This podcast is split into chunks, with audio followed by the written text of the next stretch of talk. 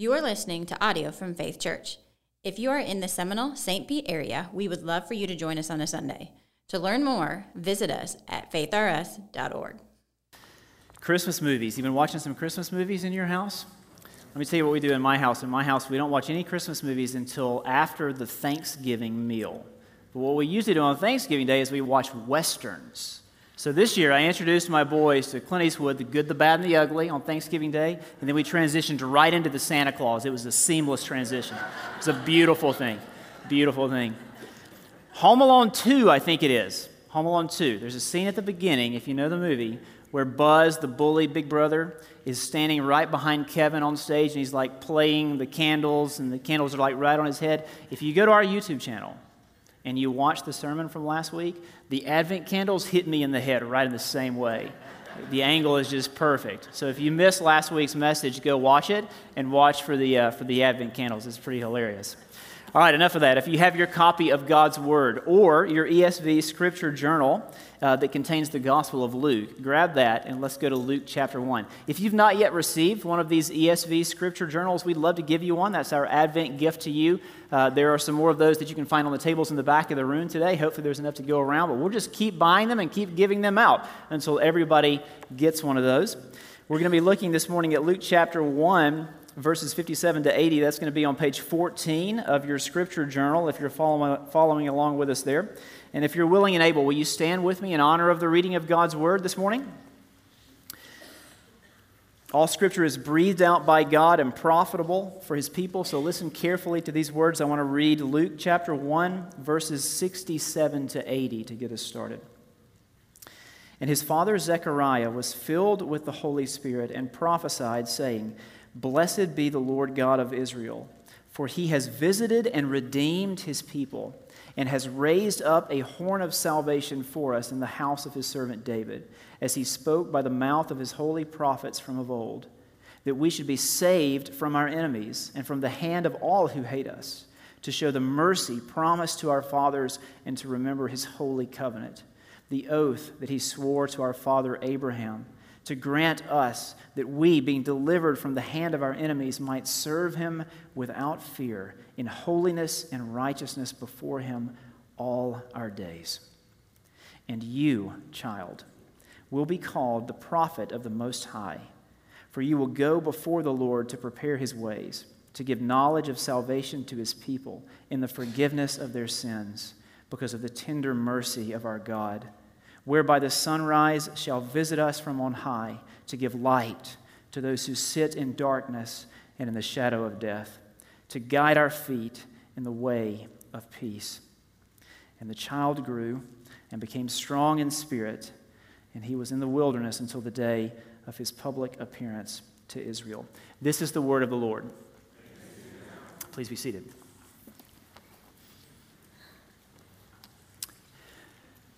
We have been looking at the Gospel of Luke for a couple of weeks now. We'll be in Luke between now, the Advent season, all the way up to Easter of 2023. Luke was the first Christian historian. He provides a reliable account for us, modern readers, a reliable account of the birth, the ministry, the death, the resurrection of Jesus. Luke was trained as a physician. He was an intelligent, highly intelligent, and conscientious man. He had access to the best sources, the eyewitnesses who walked with Jesus. And Luke provides an orderly account for us of the life, the ministry of Jesus. It might surprise you to know that Luke is responsible for more material in the New Testament, more material than any other single author, having written both Luke, the Gospel, and Acts, Volume 2, which together comprise about 28% of the entire New Testament. Now, in the past couple of weeks, as we've been looking at Luke's Gospel, we've focused on two related birth announcements. Let me bring you up to speed. We started first with Zechariah and Elizabeth, an elderly couple unable to have children. The angel Gabriel appeared to Zechariah with good news Zechariah, your barren wife will have a child, and his name will be John. But of course, if you were here, you remember Zechariah didn't believe the news from the angel. He spoke out, from a posture of unbelief, and because of that, God temporarily took away Zechariah's ability to speak, promising that his words would return when his son was born. The scene then changed, and we met a young woman named Mary, a virgin, betrothed to a man named Joseph. Now, the common character in both of those stories is the angel Gabriel. Gabriel now appears to Mary, telling Mary that though she is a virgin, she will have a son. And that son's name will be Jesus. Mary couldn't possibly have understood everything that was happening to her. She did not fully understand, but she fully trusted God. And so she replied, I am the servant of the Lord. I am the servant of the Lord. Today, we jump back to Zechariah and Elizabeth. Their son, John, has just been born. Zechariah's silence has been broken, just as God promised through the angel. But his silence is broken, and people take notice of it.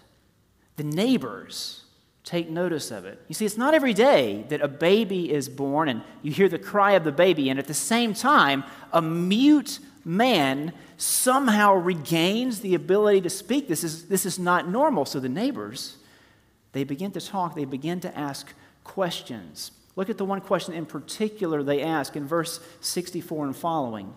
Immediately, Zechariah's mouth was opened and his tongue loosed, and he spoke, blessing God. And fear came on all their neighbors.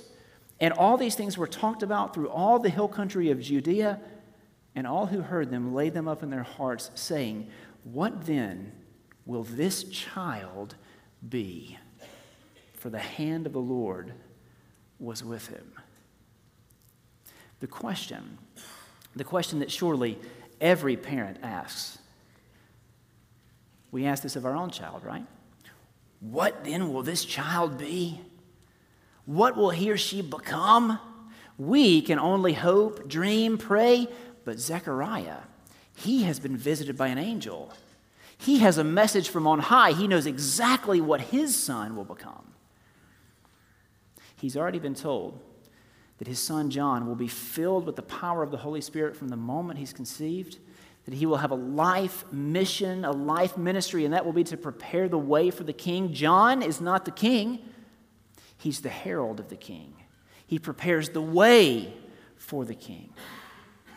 Immediately following this passage, we find Zechariah, the father of John, celebrating. His voice is back, and one of the first things he does is he sings. The second Christmas song. If you were here last week, we heard the first Christmas song sung by Mary. It's called the Magnificat. Today we'll study the second Christmas song sung by Zechariah. It's called the Benedictus. It contains many of the same themes that we saw in Mary's song, most notably the faithfulness of God. Zechariah will celebrate that God has been faithful to his word. Long ago, he promised Abraham that from Abraham would come a great nation, a nation of Israel and that one day Israel would be a blessing to all the nations of the world. Long ago, God promised to King David that one day an even greater king would come from his bloodline, a king with a kingdom that would last forever, a king that finally would lead God's people faithfully in the fulfillment of their mission to be a light to the world. Do you hear the universal scope of those promises? Blessing to all nations, light to the world. The first part of this song that Zechariah sings, it's all about that universal scope. Salvation has come to the world. God is acting to redeem the world. That's the first part of his song. And then the second part, the part we're going to focus on this morning, we're going to see Zechariah, a father, celebrating the role his son will play in this new age of salvation we're going to learn exactly what it means to be a herald of the king and how we too can serve as heralds. According to this passage, according to this, the second Christmas song, a herald of the king does three things. A herald of the king tells people where to find forgiveness, where to find purpose, and where to find peace. forgiveness, purpose, and peace. First, let's think about forgiveness. Beginning in verse 76, the second part of Zechariah's song, clearly focusing on the role his son will play. We know that because of these words, and you, child, and you, John. Here's what John will do You will be called the prophet of the Most High, for you will go before the Lord to prepare his ways to give knowledge of salvation to his people in the forgiveness of their sins because of the tender mercy of our God. So, the first thing to take note of here is that John, Zechariah's son, John will be the prophet of the Most High. Now, if you were here last week, you'll remember that Jesus is referred to as the Son of the Most High meaning that Jesus shares the same divine essence or nature with God the Father and God the Spirit. Jesus is fully God, God in the flesh, the Son of the Most High. John is not the Son of the Most High, he's not God in the flesh, he is the prophet of the Most High, he's the prophet of God. He is the one who will point away from himself, who will proclaim another, announce another. He will point people to the King, he will point people to Jesus. And everyone who looks with faith to the one to whom John points, they will find forgiveness of their sins, to give knowledge of salvation to his people and the forgiveness of their sins. Now, three questions we need to ask about this claim about forgiveness. First of all, what is sin? Secondly, why do we need forgiveness of our sins? And third, who can forgive our sins? So, first, what is sin? Now, maybe when you hear the word sin, like most people perhaps, you think of bad things, things you're not supposed to do lying, cheating, stealing, beating people with a stick. You know, I don't know what comes into your mind, but bad things that we're not supposed to do, right? Sin is not merely doing bad things, sin is putting good things in the place of God. Sin is not merely doing bad things, it's putting good things in the place of God. All sin boils down to cherishing chase, chasing created things rather than the Creator God. Sin can be boiled down to one word, just like salvation. It can be boiled down to one word substitution. Sin is finding a substitute for God, putting something else in His place. See, if you have a creator, if there's a God who made you, then you owe Him your absolute allegiance. You owe him your ultimate loyalty, your love. And when you love something more than you love the God who made you, that is sin. You've found a substitute for God. So sin is not merely doing bad things, it's putting good things in the place of our Creator God. Now, the second question why do we need forgiveness of our sins? Well, working from that definition of sin, it's easy to see the truth of what the Bible declares that all of us are sinners. Maybe you haven't beat people with a stick. Maybe you haven't done the bad things that we tend to think of. But I bet if you look at your life honestly, you would have to say there have been times where I have put something or someone in the place of God. Therefore, I am a sinner. And because we are sinners, an enormous chasm has erupted between us and God. Fellowship with our Creator has been fractured, and that fellowship cannot be restored until our sins are forgiven. So, third question Who can forgive our sins? Sin is against God. Therefore, God and only God can act to forgive us. Think of it like this if I say to my very young child, son, don't play in the street. We live on a busy road, cars are very dangerous, don't play in the street. And then immediately he runs and plays in the street. just totally disregards everything I told him, if he does that, he cannot then go to his preschool teacher and ask for forgiveness. And even if he does, she can't grant the forgiveness because he didn't disobey her, he disobeyed me. He disobeyed his father's words. His father, who loves him and cares for him and wants to protect him, he must come to me and ask for forgiveness, and I am the one who can grant it. All sin, the Bible says, all sin is against God. Therefore, God and only God can grant forgiveness. In the beginning of this song that Zechariah is singing, he's singing all about the forgiveness of sin that will come from Jesus. So, don't you see what that means? It must mean that Jesus is God acting to forgive us. Jesus is God taking that action to forgive us of our sins. That's the first thing Zechariah sings about. It's the first thing his son John will announce. It's the first thing a herald proclaims how to find forgiveness. Secondly, a herald proclaims how to find purpose. And you, child, will be called the prophet of the Most High, for you will go before the Lord to prepare his ways, to give knowledge of salvation to his people in the forgiveness of their sins, because of the tender mercy of our God, whereby the sunrise shall visit us from on high to give light light to those who sit in darkness and in the shadow of death. John will proclaim light.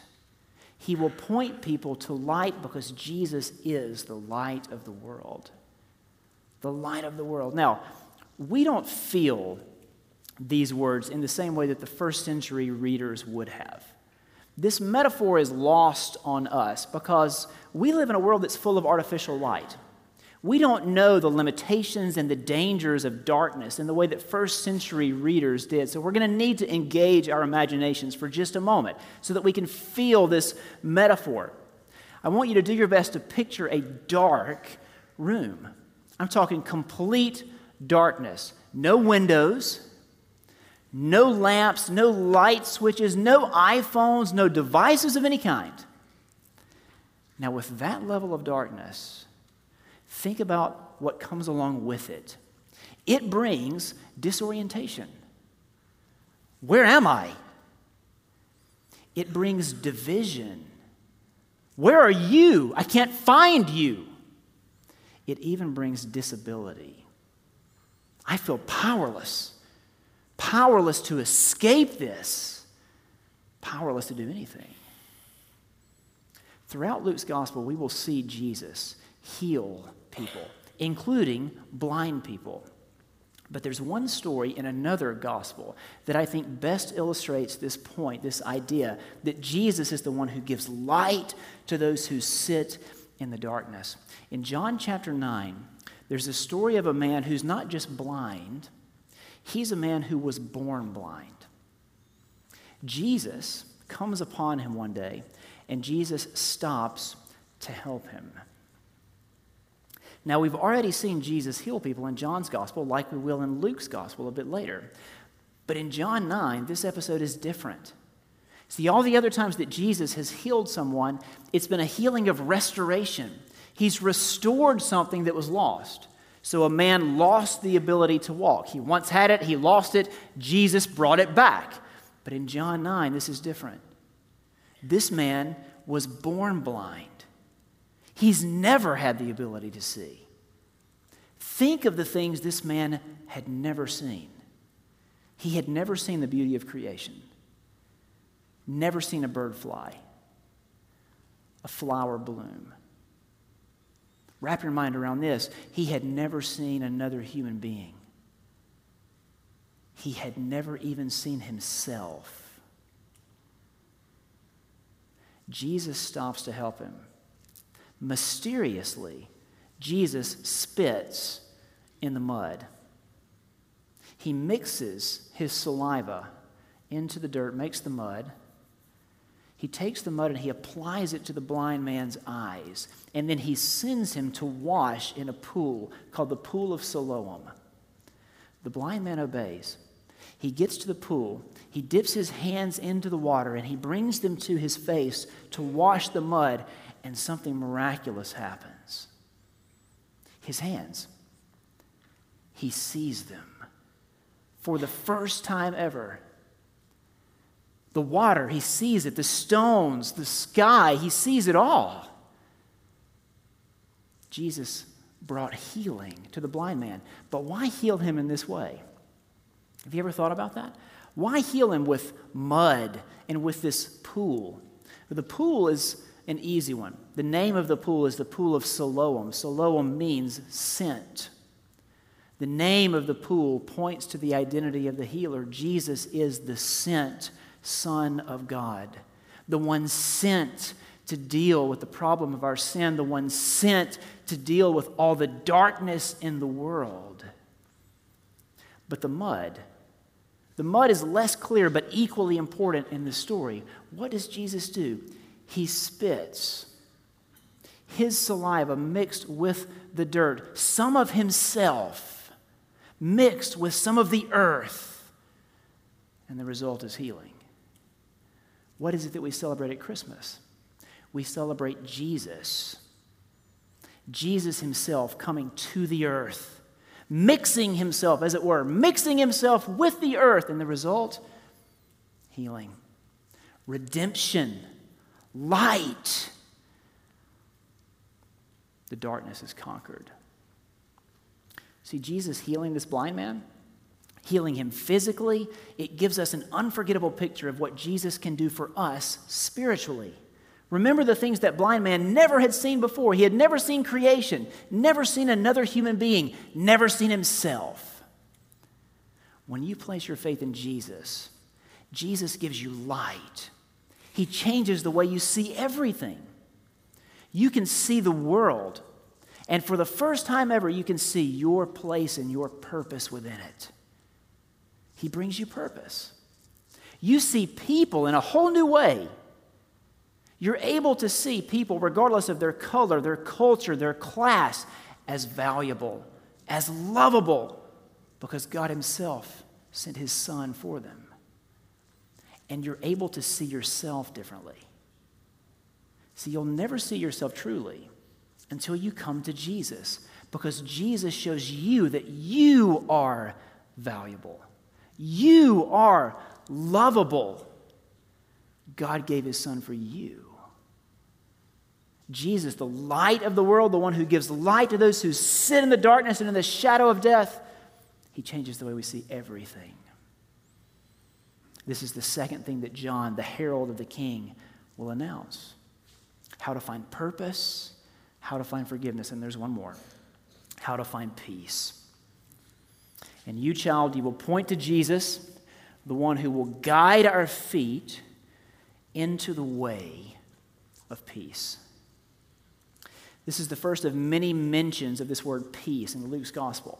In Luke chapter 2, when the angels appear again, they're going to say that the birth of Jesus means peace on earth. Throughout the story of the Bible, peace refers to a person's total well being, total well being as a result of being in harmony with God.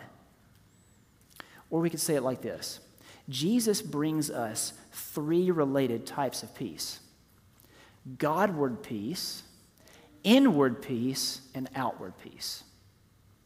Godward peace, meaning He brings reconciliation between us and our Creator. That great chasm that has opened because of our sin, the fractured fellowship, Jesus restores it. He brings us back to our Creator God. This Godward peace is the most important one, and it's the one from which the other two flow. The second type of peace He brings us is inward peace, or we could call this one peace of heart. See, each and every one of us, we want to feel important. We want to feel significant. And so we will chase after, relentlessly, we will chase after whatever it is we think will make us feel and appear significant. We will chase after athletic accomplishments, sexual adventures, fame, fortune, whatever it is we think will finally make us feel significant. But the result, the inevitable result, is exhaustion and emptiness. See, none of those things can fulfill our, heart, our hearts, not permanently, not ultimately, because God is the one who made us. God is the one who gave us that desire for significance. And He is the only one who can satisfy our hearts.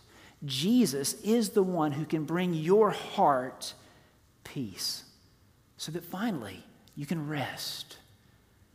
He brings Godward peace, inward peace, and then finally outward peace. See, Jesus transforms our hearts. He makes us new. He gives us the power of His Spirit so that we are able to live at peace with others. We have been forgiven, and we can forgive others. Jesus changes everything. This is what John, the herald of the king, will proclaim. This is what all heralds proclaim. We've covered a lot. Let's wrap up. I want to give you three final implications based on what we've seen in Zechariah's Christmas song for this third Sunday of Advent. Three implications for belief and for practice. The first one, very simply, believe in Jesus this Christmas. Believe in Jesus, the very things that Zechariah has been singing about forgiveness, purpose, peace. You too can sing about these things.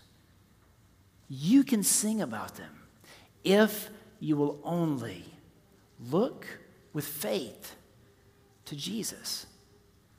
Believe in the Son of the Most High, the Son of God, who came to redeem you, to save you from your sins. Believe in Jesus.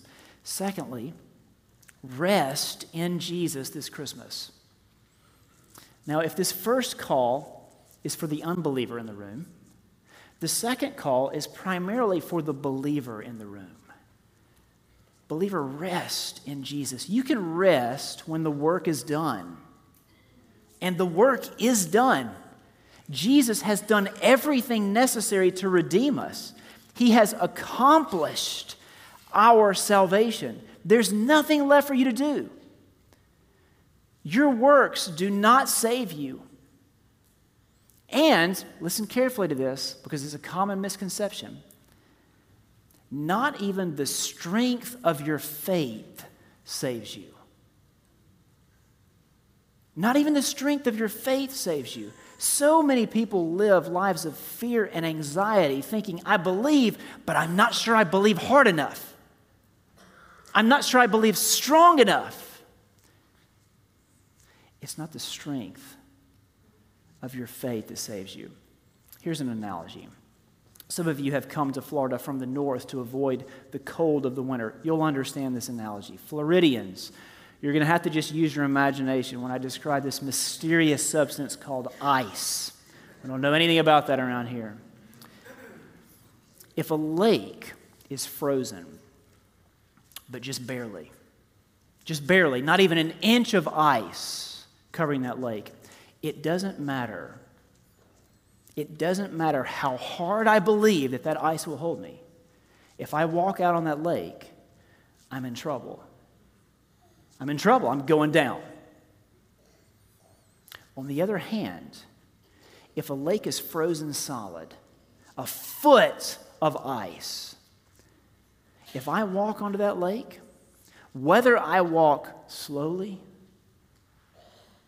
not quite sure about it, or confidently, that ice is going to hold me because that ice is strong. Jesus is the strong ice. It's not the strength of your faith that saves you, it's the strength of the one in whom you have faith that saves you. You see the difference? Jesus is the strong ice. He can hold you. Rest in Him. Rest in Him. Finally, last implication announce Jesus this Christmas. Just like John, the child herald, did. Announce Jesus. Is there someone in your life that you know is struggling under the weight of guilt? They don't know what it is to be forgiven. Is there someone that is struggling to find purpose in life? Is there someone that their relationships are a mess? You, believer, you know the one they need. It's Jesus. How can you begin to announce Jesus, King Jesus, to that family member, that friend, that coworker, that person in need?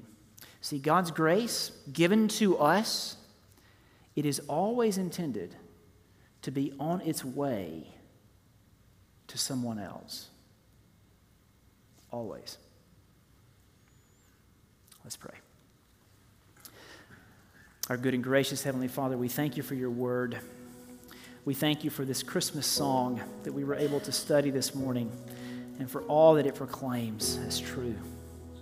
The forgiveness of sin, purpose, such great purpose in life, and peace. Peace with you, God, peace of heart, peace with our fellow man. Oh, such good news, and all because of you, Jesus. All because of you.